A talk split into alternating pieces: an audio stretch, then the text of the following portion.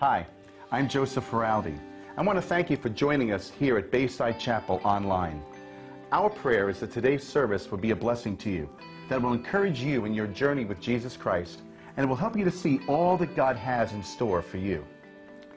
We would love to hear from you on how God is using this ministry to bless you, and we'd love the opportunity to pray for you. Just send us an email at amen at baysidechapel.org. Remember that you can stay in touch with us at any time. Just visit the App Store and search for our app at Bayside Chapel of NJ. Also, if God is using this ministry to bless you, we'd like to give you the opportunity to partner with us financially. Simply go online to baysidechapel.org or use the Bayside Chapel app and choose whatever option works best for you. Enjoy today's message. Well, good morning, church.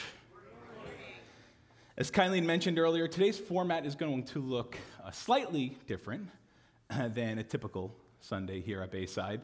We're going to lift our voice in song throughout the service, interspersed uh, throughout sections of Scripture and preaching.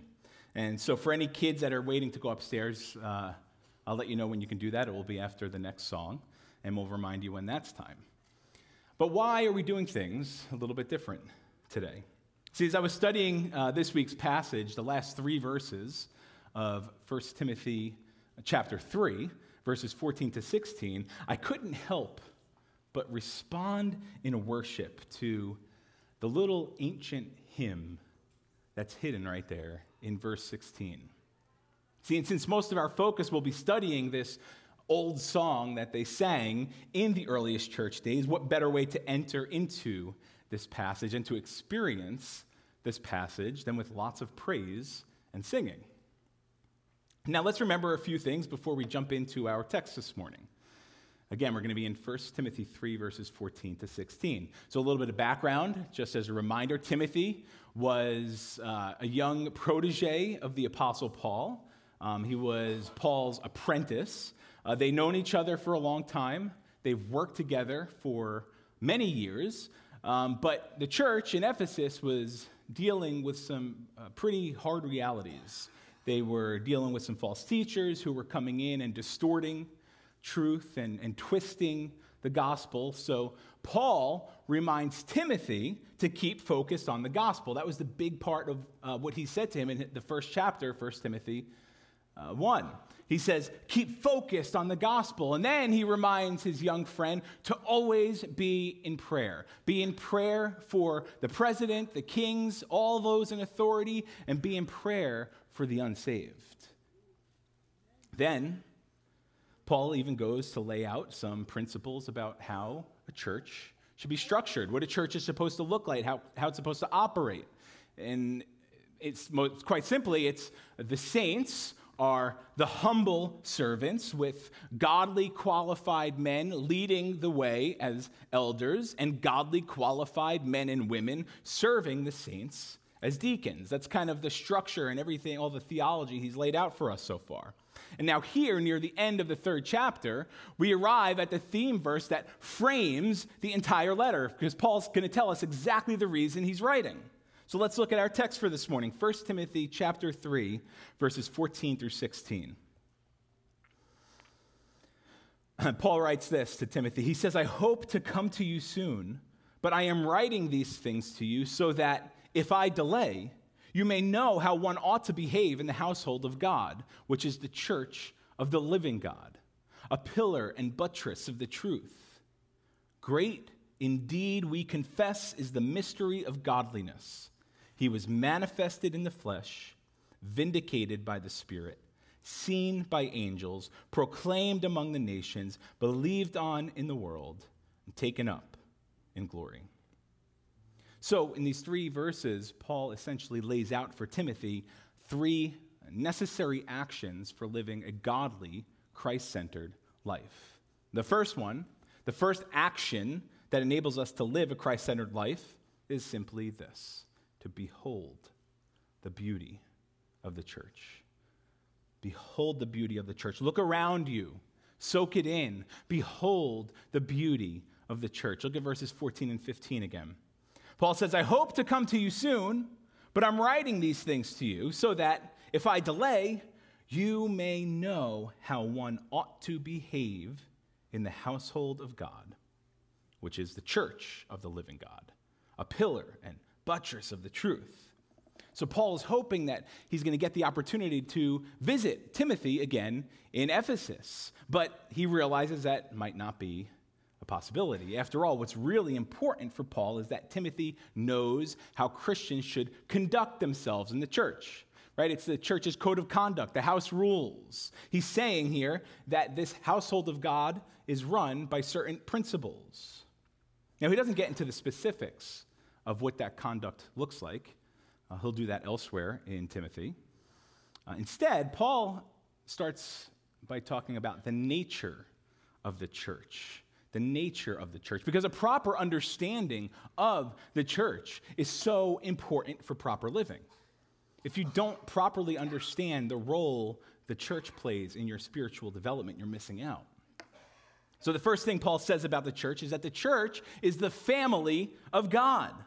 The phrase household of God that he writes there, it's actually a metaphor for family. The church is the family of God. He's the Father, and we are, the, as the saints, we're his children. That makes each one of us, if you're a believer in Christ, brothers and sisters. What's even crazier, though, is that death itself won't end our relationship to one another. We're brothers and sisters from now on into eternity. Now, I know what you're thinking.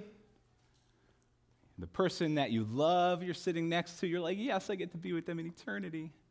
But then you're thinking, oh, wait, that person's going to be there too? so let's start to see one another as God intended. Yes, we're going to have those obnoxious younger brothers. We're going to have those obnoxious and annoying conspiracy theorist older brothers will have those annoying little sisters and those complaining, grumbling older sisters, but we're brothers and sisters nevertheless. And one day, we will be fully redeemed brothers and sisters, and we won't get on each other's nerves. So, next time you sing, realize you're singing with your eternal brothers and sisters when you behold the beauty of the church. Now, Paul also identifies the church another way. He calls it the church of the living God. See, when we gather together on a Sunday morning, what sets us apart from every other human assembly that's happening during these moments across the world, whether it's a temple, any, any of those, anywhere where there's a, an assembly of people meeting where the gospel isn't being preached and Jesus isn't at center, that's not a church. That might be a gathering of people, but that's not a church. See, what sets us apart from every other human gathering is the simple reality that we worship the living God. Notice that phrase there, the living God. See, the church is the corporate, uh, corporate body of Christ followers, and it's the place where God lives and dwells and manifests his presence. But you see, what really makes church so special, what makes it fully alive, is the reality that the church is comprised of people who are indwelt by the living Jesus Christ. Because Jesus indwells every single believer, he's present, he's actively, he's actually present when his people gather. It doesn't matter where we gather, it doesn't have to be within the walls of this church, it could be out there. It's wherever we gather is where the church is. The church isn't the walls, it's wherever the people are. Right? The people are the church. And when we gather, we are the church. Now, this is such an incredible thought because so often we hear uh, the church talked down about because of whatever scandals or um, moral failures are happening uh, across the board. But regardless, this was God's plan A for redeeming humanity. There's no plan B. He's going to do it through the church until he returns. So, and this really is so incredible when you think about it. Because if you're one who wants to find the living God in the world today, you, you can't go to the lecture halls of the best universities. You can't go to the chambers of Congress. You can't go to the mansions of Hollywood to find the living expression of God in the world today. Look to the unassuming and ordinary gathering of Christian believers in a local church on a Sunday morning like this. This means that while listening to the Word of God, alone in your living room or in your car, is a good thing. Listening, hearing the Word of God when you're gathered with the saints is an even better thing. Right? It means that while singing to God alone from your home or from your car, while that's a good thing, singing to God together in the presence of one another is a better thing. When we gather, when we're skin to skin, when we're face to face with brothers and sisters in whom God also dwells, our singing and our hearing is magnified and intensified. And this is one of the reasons I'm convinced that watching church online is not an actual substitute for church. It serves its purposes. It's great for people who physically can't get out or people who are sick or, or maybe you're traveling for work, but it can also, online church can also become an easy crutch for lazy Christianity. We want you here. We want you to prioritize bringing your family to church on Sunday. Right? You're not going to tell little Johnny's football coach that, oh, he's got practice next week, but, uh, oh, you know what? He, he, he'll be there, but he's just going to practice from home. That wouldn't work. But that's the way we approach church. We are the family of God indwelt by the living Christ. And when we sing, we sing as a family. The third thing, then, that Paul says about the church is that we are the pillar and buttress of the truth. In other words, what Paul is saying that is the church is the storehouse of the truth. The believing, gospel centered church is the guardian of the truth and the communicator of the gospel to the rest of the world. See, when Paul wrote this to Timothy, as Timothy's reading this, remember Timothy's in Ephesus, as he's reading this, his mind immediately went to the pagan temple um, of Artemis or, or Diana that was in Ephesus at that time. This is one of the seven wonders of the ancient world. It was this huge, uh, massive pagan temple that had this huge marble roof that was held high by 60 uh, foot columns. And these 60 foot columns, uh, there were 100 of them total. So, as Paul's saying, hey, this, the church, is the pillar and buttress of the truth. In, in Timothy's mind, he's imagining that temple and how the, that temple, though magnificent and everything on the outside, how it pales in comparison to the living church, the true church. Paul's saying, as magnificent and strong as that temple might be, those pillars don't contain the truth of the gospel. It's the church's pillars that contain the truth of the gospel. So the church is the family of God, indwelt by the living Christ who guards the gospel truth. That's a beautiful thing. Amen? Amen? Does this incredible reality bring you any joy this morning? Just a couple, yeah? Does this bring you joy? Yes. I'm trying to get you to the point where I could say, There's joy in the house of the Lord, so we could sing it real loud. That's what we're going to do. Let's stand up and sing that. So, Paul, after encouraging us to behold the beauty of the church, he goes on to another necessary action for living a godly, Christ centered life. The second one, the second action that enables us to live a Christ centered life is this sing the wonders of the Savior. Exactly what we're doing today. Sing the wonders of the Savior. See, when we gather, right, not only do we hear the word of God preached, but we also respond to the word through song, through singing, with our voices. And that's essentially what Paul does in verse 16. He places this beautiful hymn here about the supremacy of Christ and in, in order to elicit from us a worshipful response to the gospel. Look again at verse 16. He says, Great indeed, we confess, is the mystery of godliness. He was manifested in the flesh, vindicated by the Spirit seen by angels, proclaimed among the nations, believed on in the world, taken up in glory. See, central to everything the church does, central to who the church is and who Christians are and what Christians do, central to all of that is the person and work of Christ.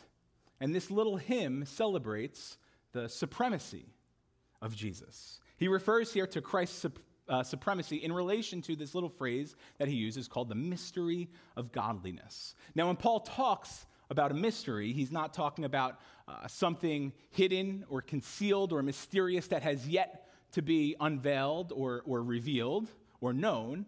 He's simply talking about something that was hidden in the past, but it's not hidden any longer. So it's no longer hidden.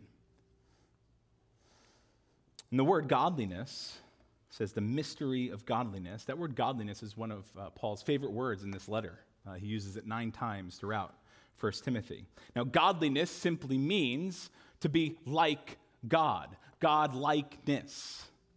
It's to have a Christ centeredness that informs our thinking, that informs our speech, that informs our actions, that informs everything we do. And I love how Paul links what he just talked about right? He just talked about conduct in the church, and he links that to the person and work of Christ, right? Because apart from the living Jesus inhabiting and indwelling his children, godliness is impossible. Godliness is impossible apart from Christ, apart from Jesus empowering us and energizing us to live godly lives. The Christian life is impossible love the way Ian Thomas put it in his little book called The Mystery of Godliness. He said, Godliness is the direct and exclusive consequence of God's activity in his children. Godliness is not the consequence of your capacity to imitate God, but godliness is the result of God's capacity to imitate himself in you. Christ in you, the hope of glory. So understand the mystery of godliness as the sacrificial work of Jesus on behalf of the sinner, and the mystery of godliness also as uh, the resurrection power of Jesus on behalf of the saint. Great indeed, we confess, is the mystery of godliness. He was manifested in the flesh, vindicated by the Spirit. Now that Jesus was manifested in the flesh, it speaks to his incarnation. It means he was God incarnate, God made flesh, the eternal Son of God added to his fully divine nature a fully human nature by being born of the Virgin Mary in Bethlehem some 2,000 years ago. Now, why did Jesus have to become a man? Now, there are several reasons, but one reason relevant to what we're talking about today is because we needed somebody to live the life that we couldn't live. We needed somebody to live that sinless, perfect life that nobody else was capable of. And that's exactly what Jesus did. Galatians 4 says it this way But when the fullness of time had come, God sent forth his Son, born of woman, born under law, to redeem those who were under the law, so that we might receive adoptions as sons.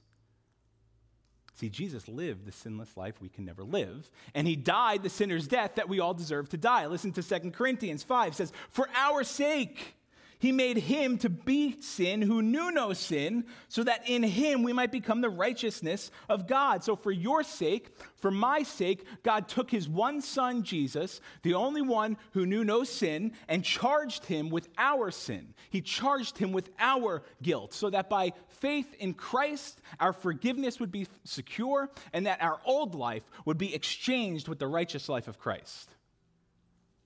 Jesus lived the sinless life we can never live. He died the sinner's death that we deserved to die. And another wonder that should cause us to sing is the reality that Jesus didn't stay dead. He rose in victory over our greatest enemies. Great indeed, we confess, is the mystery of godliness. So, not only was Jesus manifested in the flesh, he was also vindicated by the Spirit. That Jesus was vindicated by the Spirit means that the resurrection of Jesus proves once and for all that Jesus truly was who he claimed to be the Son of God who came to the world to take away the sins of the world. And understand that the resurrection was that decisive act in human history that proved wrong all of his doubters, proved wrong all the people who scoffed at him, all the religious elites, all the political leaders, all the Roman executioners, all the pagan onlookers, and all the casual observers. Every single one of them was proved wrong, and Jesus was vindicated. Romans 1 4 puts it this way it says, Jesus was declared to be the powerful Son of God by the resurrection from the dead according to the Spirit of holiness. So, in his resurrection, Jesus was vindicated, Jesus was justified, and Jesus was verified to be the Son of the living God who is powerful enough to defeat the enemies of sin and death. As Hebrews 2 puts it, Jesus himself took on flesh and blood, that through his death he would destroy the devil, the one who has the power of death, and that through his death Jesus would deliver those who were enslaved to sin and destined for hell.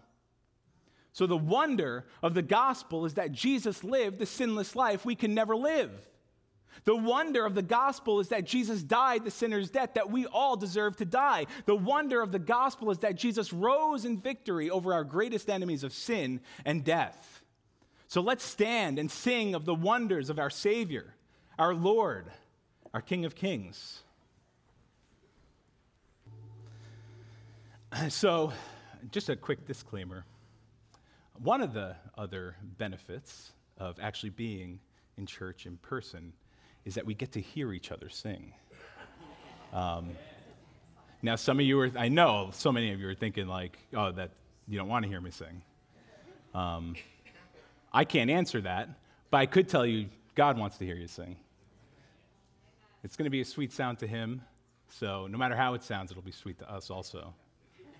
And that brings me so much joy. So, if you ever, if like we've ever made eye contact when I've been worshiping or whatever, I don't want you to like think I'm a creeper. really. Because this is, this is basically what, what happens. This is why I stand right here. Hi, babe. kind of stand right here. You know, I could face everybody this way, but I usually stand like this and look and just have a big smile on my face because nothing brings me so much joy than to hear God's people in unison lifting up the praises of the Savior.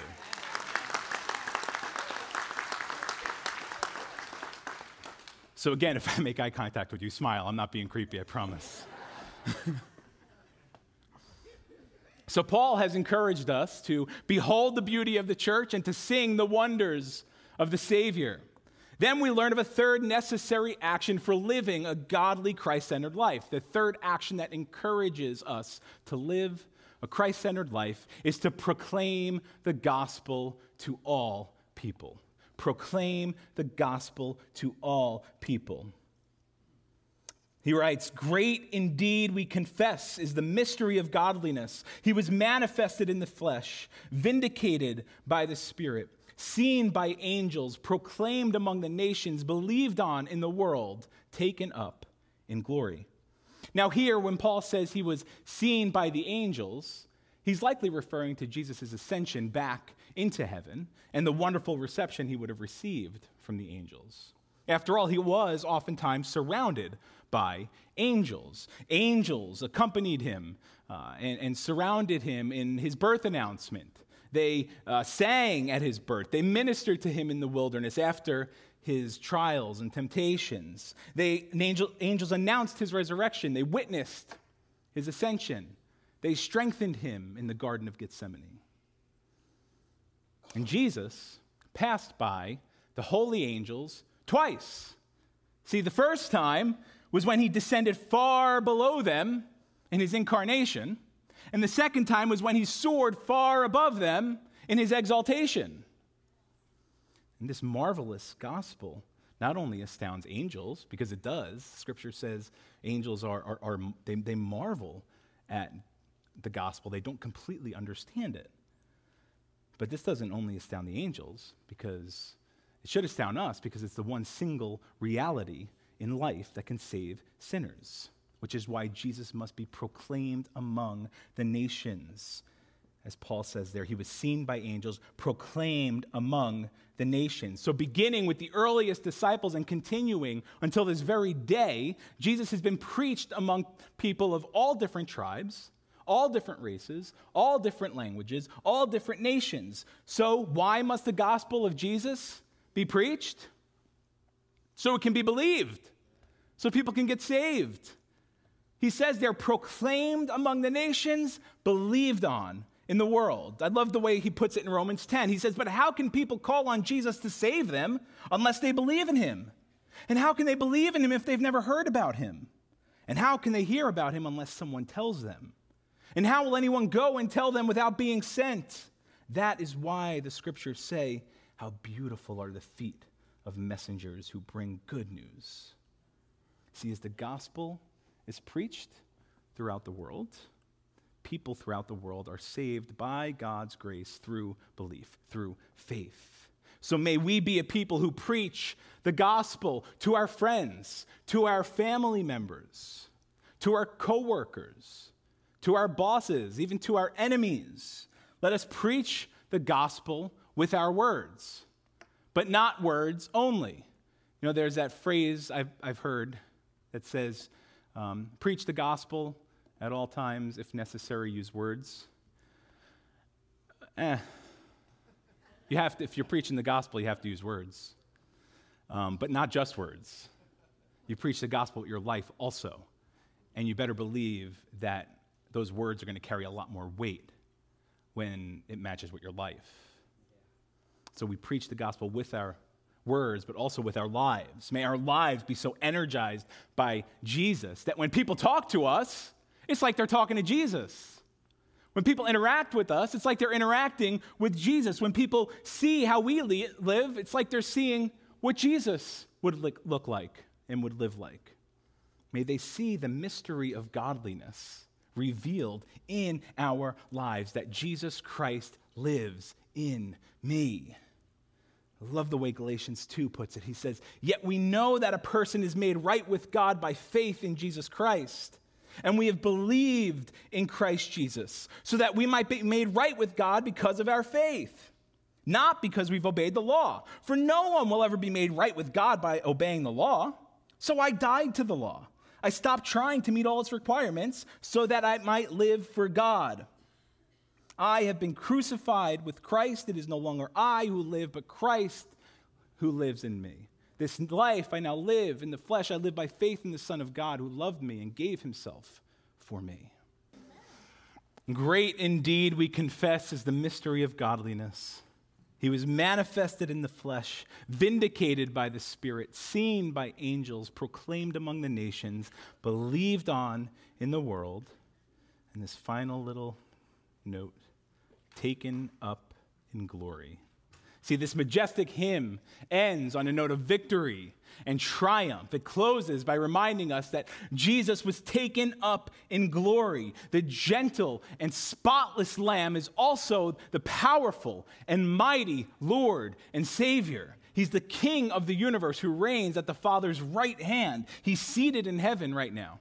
But one day, he will stand up. And when he stands up, the whole world is going to know.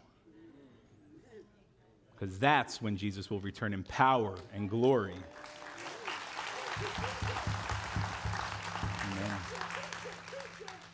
That's when he'll return in power and glory to once and for all do away with all sin, all sickness, all worry, all anxiety, all depression, all fear, all rejection, all abuse, all of it will be gone.